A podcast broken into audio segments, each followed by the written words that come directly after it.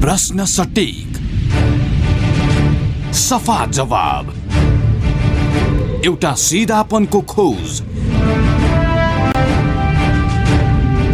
सिधा कुरा।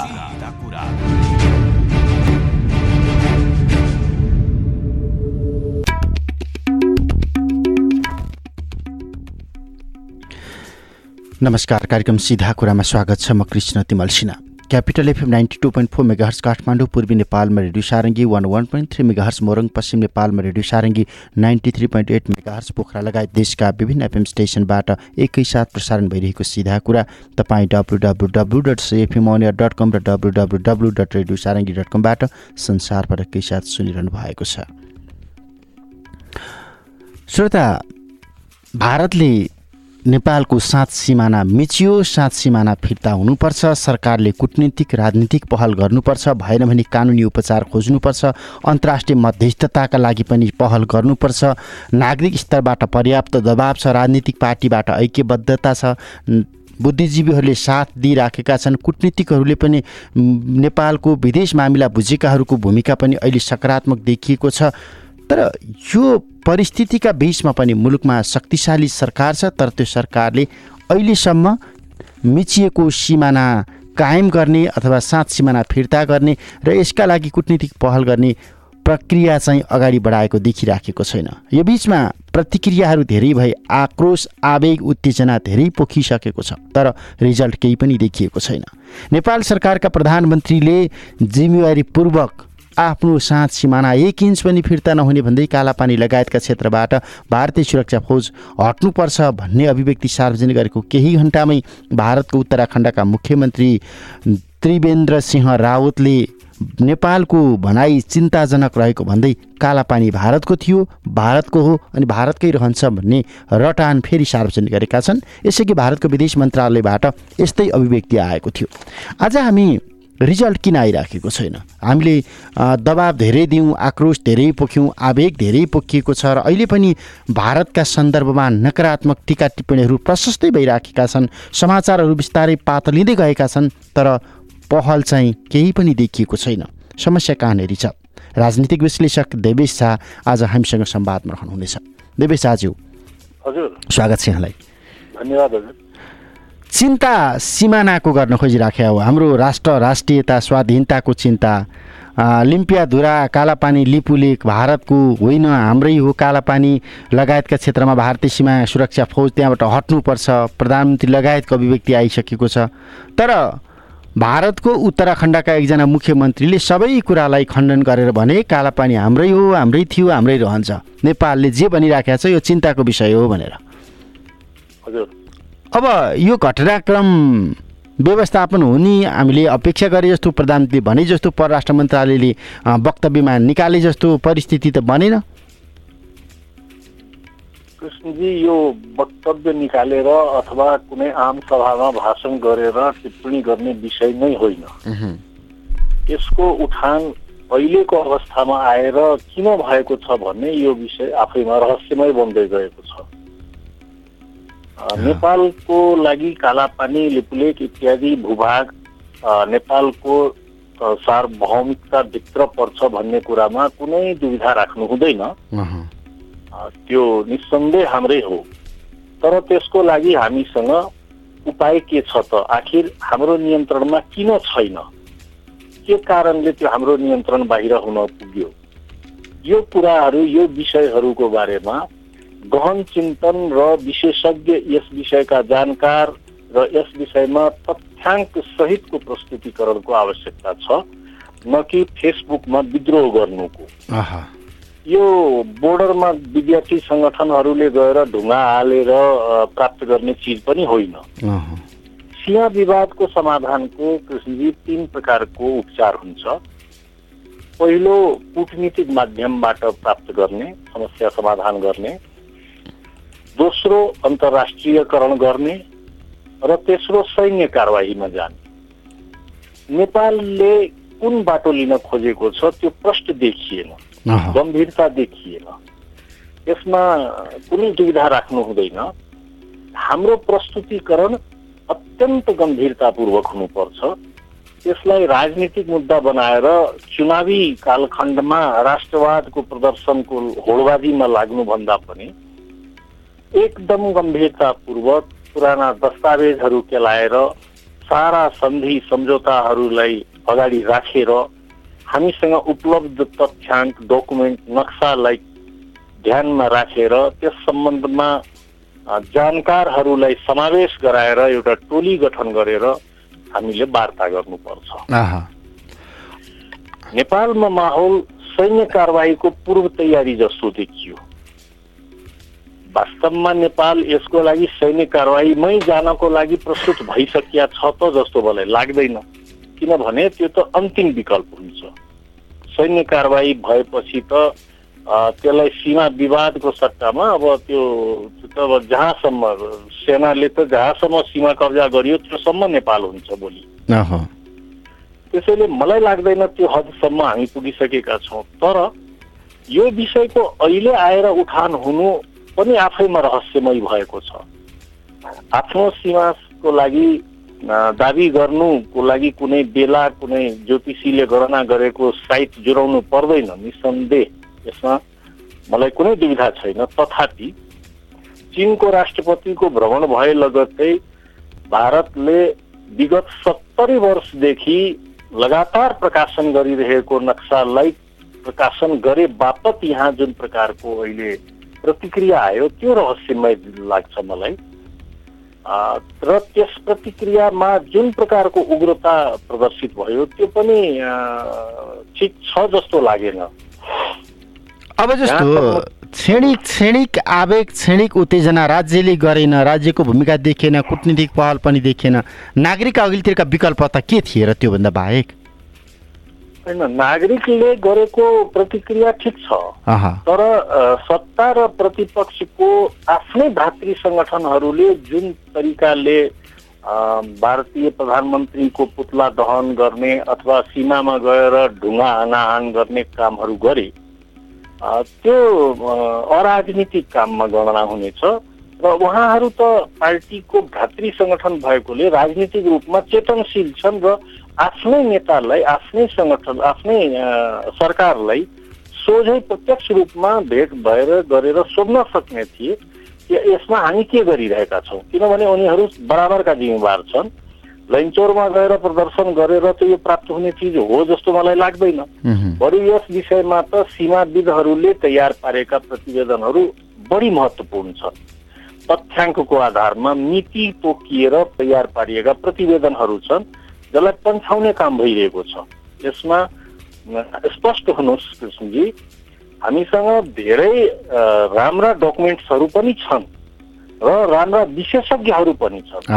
न त तिनको सल्लाह लिने काम भइरहेछ न ती डकुमेन्ट्सहरूलाई राम्ररी प्रस्तुतिकरण भइरहेको छ। अब यो भारतले जनाएको प्रतिक्रिया तपाईँले सुरुमा भने जस्तै कालापानी लिम्पियाधुरा लिपुलेक लगायतका क्षेत्र नेपालका हुन्। सुगौली सन्धिले कायम गरेको सिमाना हो। तत्कालीन इस्ट इन्डिया कम्पनी र तत्कालीन नेपालको राजाका बिचमा अथवा राज संस्था सहितको तत्कालीन सरकारसँग भएको सम्झौता हो। अब त्यो हुँदाहुँदै त्यो दस्तावेज हुँदाहुँदै त्यो प्रमाण हुँदाहुँदै त्यो नजिर हुँदाहुँदै इतिहास हुँदाहुँदै भारतले पटक पटक त्यो भूभाग आफ्नो नक्सामा गाभेर सार्वजनिक गरिराखेको त रहेछ।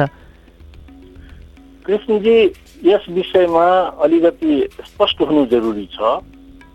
ब्रिटिसहरूले दक्षिण एसियामै सीमा विवाद खडा गरेर एउटा आपसी परस्पर सबैको झगडा जारी रहिरहोस् भन्ने भावनाका साथ त्यति बेला काम गरेको रहेछ। कुनै पनि राष्ट्रको सिमानामा नदीलाई सिमाना बनाउनु सबभन्दा अप्ठ्यारो अवस्था हुन्छ किनभने नदीको धार फेरिरहने हुन्छ। नेपाल र भारतको सिमाना कायम गर्दा सुगोली सन्धिमा पूर्वमा मेची नदी र पश्चिममा महाकाली नदीलाई अथवा काली नदीलाई तत्कालीन अवस्थामा सिमाना तोकिएको थियो। तपाईँ कल्पना गर्नुहोस् कोशी नदीलाई सिमाना तोकिएको भए कोशी नदी मुहानबाट सातवटा कोशी छ सुनकोशी दुधकोशी तामाकोशी तमोर अरुण लगायत सातवटा नदी छ। तल भग्ने कोशी बराज नजिक एउटै कोशी नदी भएकोले त्यहाँ सिमाना त प्रष्ट हुन्थ्यो। तर माथिल्लो भागमा त्यसको परिस्थिति के हुन्थ्यो त? लगभग यही अवस्था हरेक नदीको हुन्छ।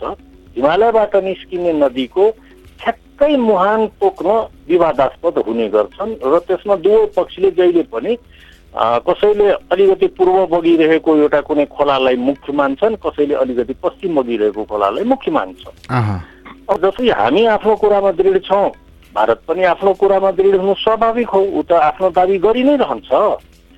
प्रश्न के छ भने नेपालले आफ्नो संविधानमा जुन निशाना छापमा जुन नक्सा अहिले प्रदर्शन गरेको छ त्यो नक्साको अवस्था समेत के छ एकचोटि त्यसलाई पनि केलाएर हेरौँ। दुई सय वर्ग किलोमिटर चान्चुन भूभाग त हामीले छोडिसकेका छौँ। आफै स्वीकारिसकेका छ र नेपालको संविधानले के भन्छ भने नेपालको संविधानमा कुनै प्रकारको संशोधन गर्न फेरि दुई तिहाई चाहिन्छ। अहिले यो अवस्थामा हामी राष्ट्रिय एकताको उसमा त पुगेका छौँ। त्यसमा कुनै दुई मतको कुरो छैन। प्रधानमन्त्रीज्यूको सार्वदलीय बैठकमा सबै पक्षले उहाँलाई पूर्ण अधिकार दिएको छ। तर यसको कार्यान्वयन पक्ष अझै फितलो नै देखिन्छ। यो तरिका नै होइन कुनै ब्याङ्कवेट हलमा गएर प्रधानमन्त्रीजीले यसरी बोल्नु हुँदैन हो यो कुरा। अब तपाईँ नै हेर्नुहोस् यताबाट प्रधानमन्त्रीजीले बोलेको कुरामा उताबाट मुख्यमन्त्रीबाट प्रतिक्रिया जनाइदिएको छ। हाम्रो यस विषयमा परराष्ट्र मन्त्री स्तरबाट मात्रै प्रस्तुतिकरण हुनु पर्थ्यो। प्रधानमन्त्री स्तरबाट प्रस्तुतिकरण त फाइनल हो अन्तिम।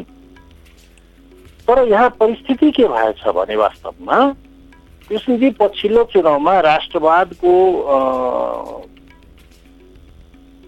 नाउँमा चढेर बैतरणी पार गरिएको छ।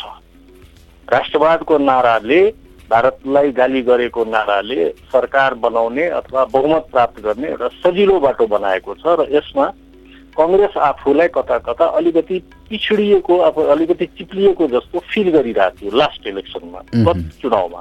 र कङ्ग्रेसभित्र यो विषयमा धेरै बेर चर्चा पनि धेरै दिनसम्म भएको थियो। यसपालिको चुनावमा आएर अहिले उपचुनावको नजिक आएर यो विषयको उठान हुँदा कङ्ग्रेस ठुलो राष्ट्रवादी बनेर एकदम भयावह रूपमा प्रस्तुत भयो। अब यहाँसम्म कि प्रोटोकलको ख्यालै नगरी पूर्व प्रधानमन्त्री शेरबहादुर देउवाजीले नेपाली कङ्ग्रेसको सभापतिजीले भारतको राजदूतलाई टेलिफोनमै नक्सा सच्याउन भनिदिनु भयो त्यसको कुनै अर्थै हुँदैन। हामीले यस्ता कुराहरूको प्रस्तुतिकरण बकायदा औपचारिक पत्रद्वारा गर्नुपर्छ। फोनमा गर्ने कुरो त्यो हाम्रो साथी मित्र ठिक छ टेबुल टी टेबुलमा साथी मित्र भएर कुरा गर्दा भइहाल्यो। त्यसमा कुनै दुईमतको कुरो छैन। धेरै नेपालीको धेरै भारतीयसँग पारिवारिक सम्बन्धै छ। त्यो दार्जिलिङदेखि लिएर पश्चिम दार्चुलासम्म। तर अब त्यसको अर्थ अब तपाईँको आफ्नै नातेदार भारत सरकारमा छ भने तपाईँले फोनमै कुरा गरेर त टुङ्ग्याउन सक्नुहुन्न नि। तपाईँ पदमा हुनुहुन्छ। तपाईँले बकाइदा औपचारिक पत्र पठाउनु पर्छ नेपालको यो सीमा सम्बन्धी विषयमा हाम्रो औपचारिक पत्रको आदान प्रदान हुने गरिया छ।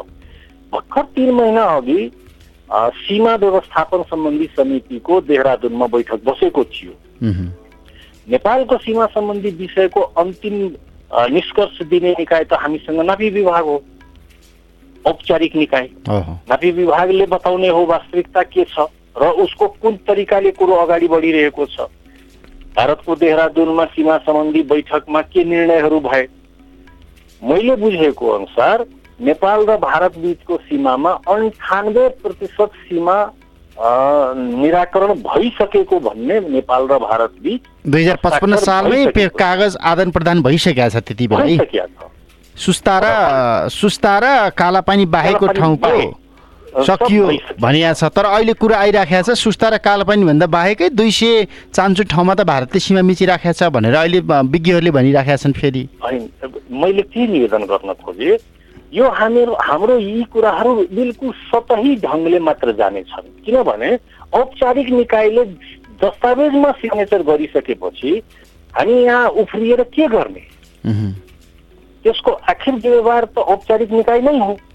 ती औपचारिक निकायले दस्तावेजमा सिग्नेचर गरेको छ भने त्यो कुन आधारमा गरेको छ त्यो सत्य हो कि होइन त्यसको लागि हामीसँग फेरि निकायहरू छन् औपचारिक प्रणालीहरू छन् हामीसँग संसद छ राज्य व्यवस्था समिति छ हाम्रो सरकारी महकमा छ पुरा सारा निकाय छ।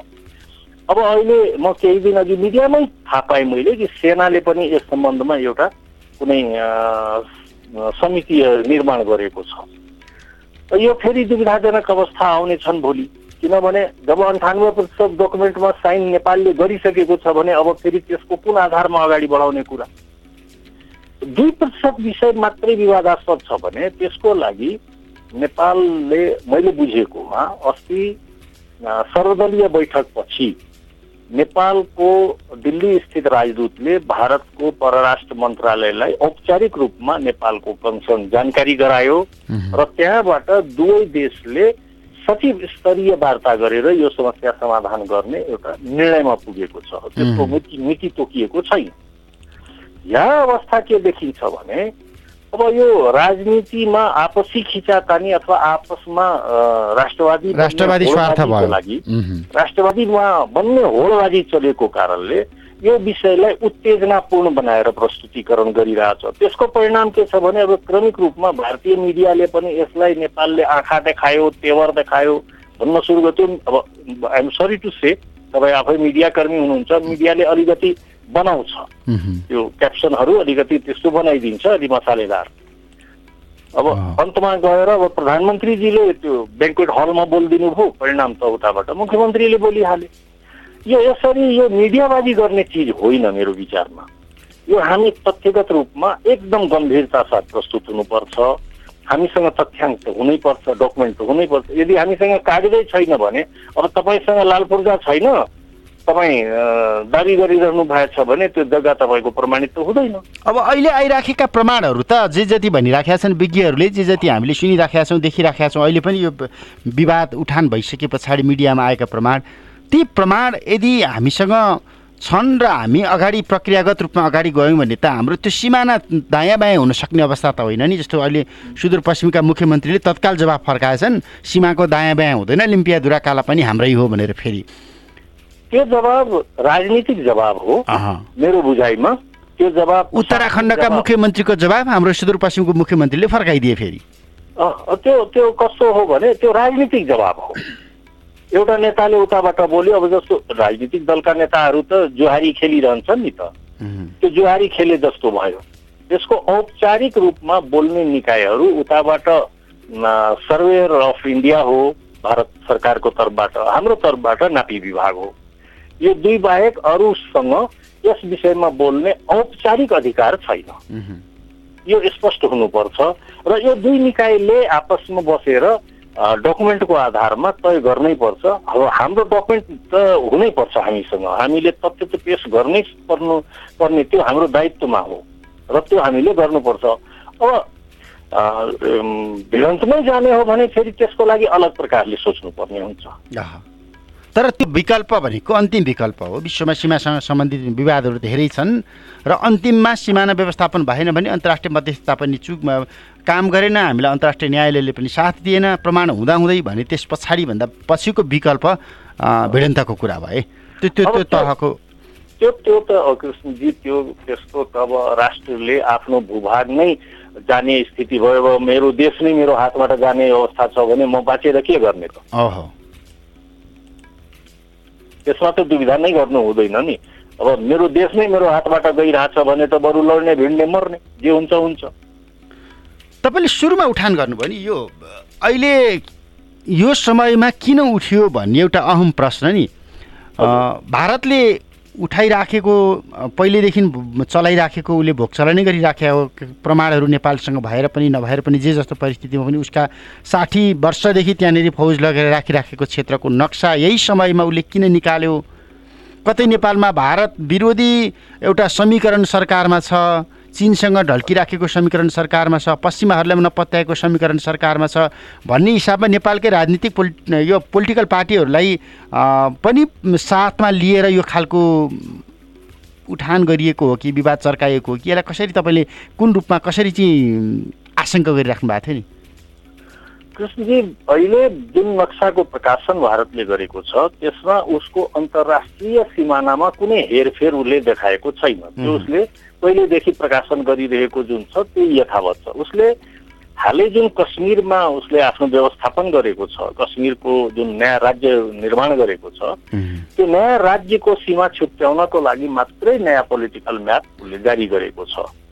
त्यसको अहिले नै आएर नेपालमा उठान हुनुपर्ने कुरा मैले रहस्यमय किन बताएको थिएँ भने भर्खर चिनको राष्ट्रपतिले नेपाल भ्रमण गरेर जानुभएको छ र चिनको राष्ट्रपतिको भ्रमणको केही दिनपछि नेपालको प्रधानमन्त्री स्तरबाट केही कुराहरू टिप्पणीको रूपमा आएको थियो जसबाट हामीले के महसुस गरेका थियौँ कि आउने दिनमा अब चिन नेपाल र भारत बिच एउटा त्रिदेशीय विकासको मोडलहरू निर्माण हुनेवाला छ र अब हामी पनि चिन र भारतकै रफ्तारमा नेपाल पनि आफ्नो विकास दरलाई अगाडि बढाउने सम्भावना बढेको हामी महसुस गरिरहेका थियौँ चिनको राष्ट्रपतिले पनि बडा खुला दिलले थ्री प्लस वानको कुरा गर्दै आएका हुन्।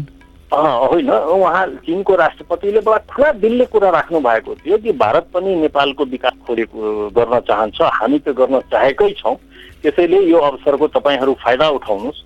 मलाई के लाग्छ भने यो अवस्थामा कुनै न कुनै ठाउँबाट अलिकति प्ले गरेर यसलाई अब फेरि चिनको राष्ट्रपति जान बित्तिकै भारतको विरुद्धमा यस प्रकारको उत्पात यहाँ भयो भने चिनले नै गराएको भन्ने शङ्का उत्पन्न हुनेछ। अब तपाईँ हेर्नुहोस् न यो विवादमा यहाँ भारतको प्रधानमन्त्रीको पुतला दहन भएछ भने कतिपय ठाउँमा तराईतिर चिनको राष्ट्रपतिको फोटो जलाइदिएको छ। यसको कुनै अर्थ छ?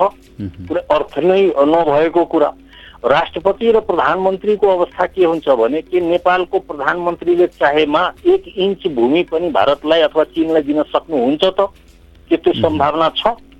लगभग उही स्थिति भारतको प्रधानमन्त्री र चिनको राष्ट्रपतिको छ। उहाँहरूले चाहेर पनि न त भूभाग छोड्न सक्नुहुन्छ न लिन सक्नुहुन्छ।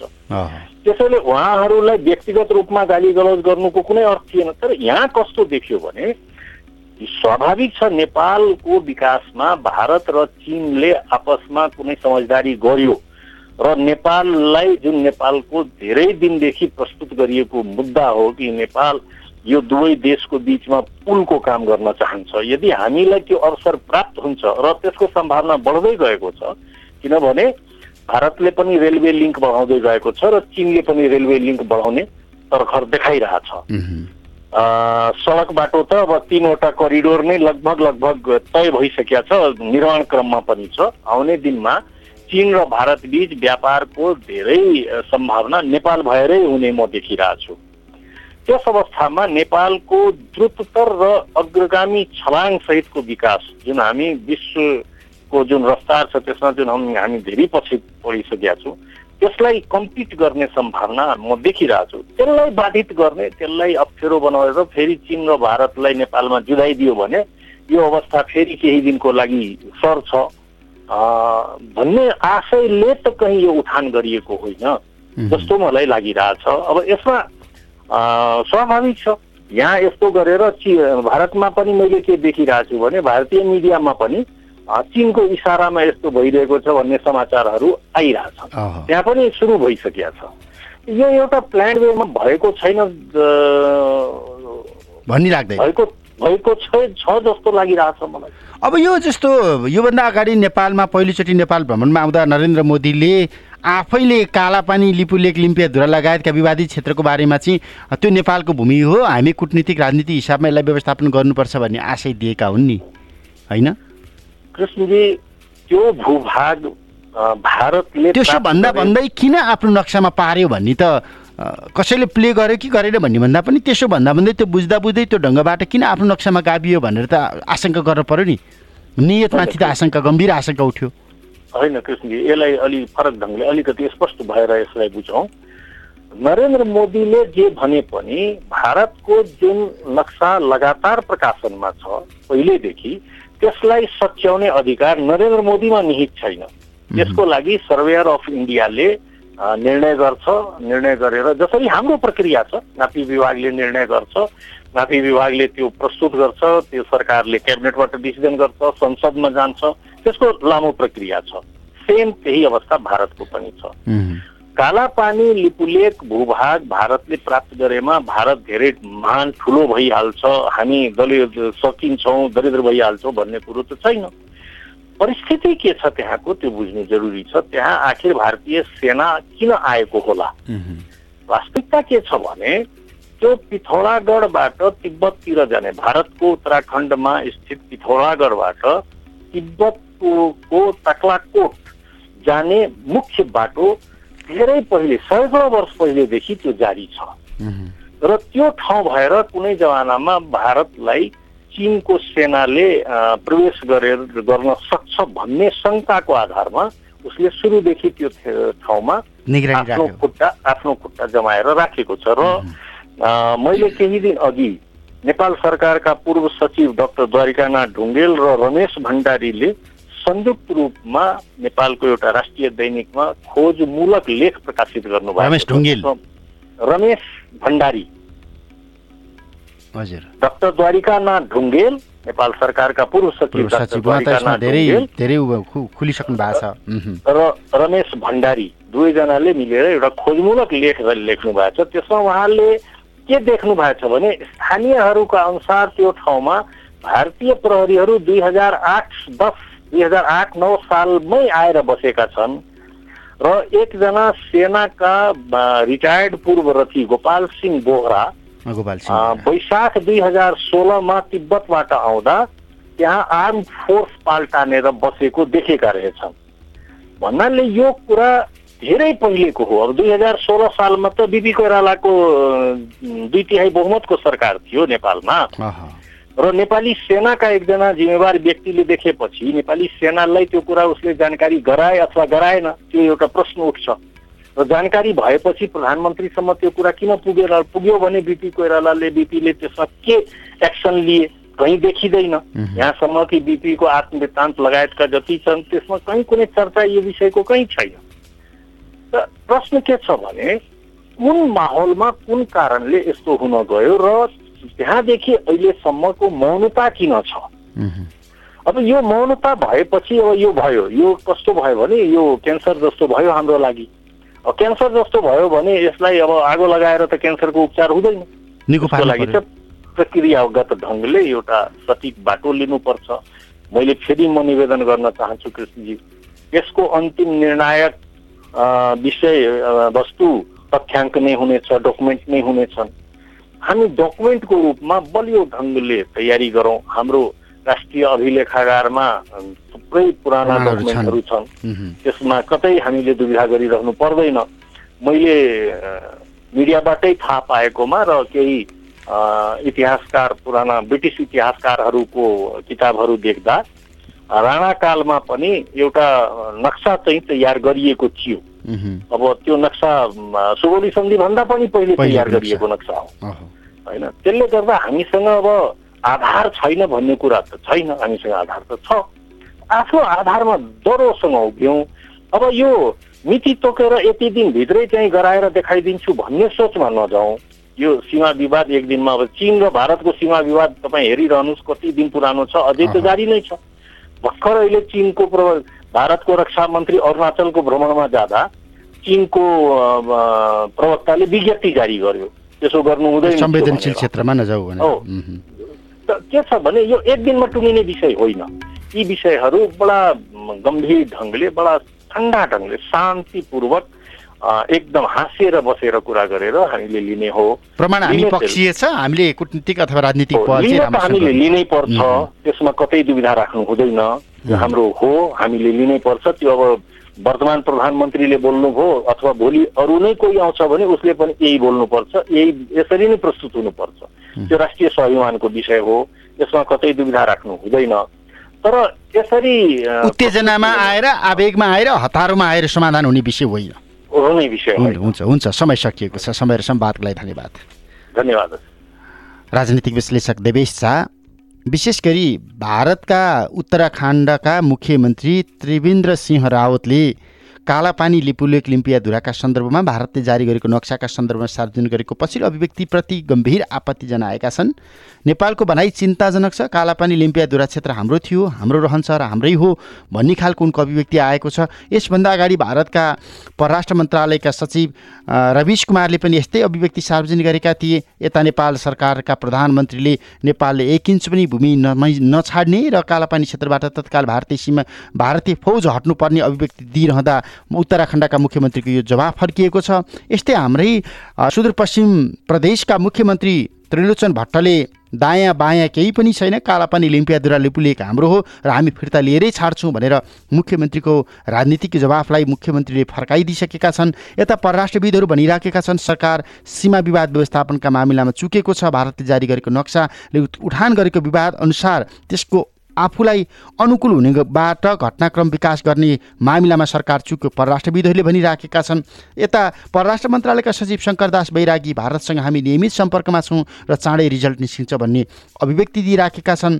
तर पनि प्रशस्तै प्रतिक्रिया आएको छ आवेग आएको छ उत्तेजना पोखिएको छ। रिजल्ट चाहिँ शून्य छ। यो परिस्थिति किन? कालापानी लिम्पियादुरा लिपुले हाम्रो हो र यो हाम्रो गुमिराखेको भूमिलाई फिर्ता लिने सन्दर्भमा कस्तो प्रयत्न गर्नुपर्छ लगायतका विषयमा जोडेर संवाद गरौँ। समय संवादका लागि देवेश झालाई फेरि पनि धन्यवाद दिन्छु। प्राविधिक मित्र रमेश भण्डारीका साथमा कृष्ण तिमल सिन्हा सिधा कुराबाट बिदा हुन्छु। नमस्ते।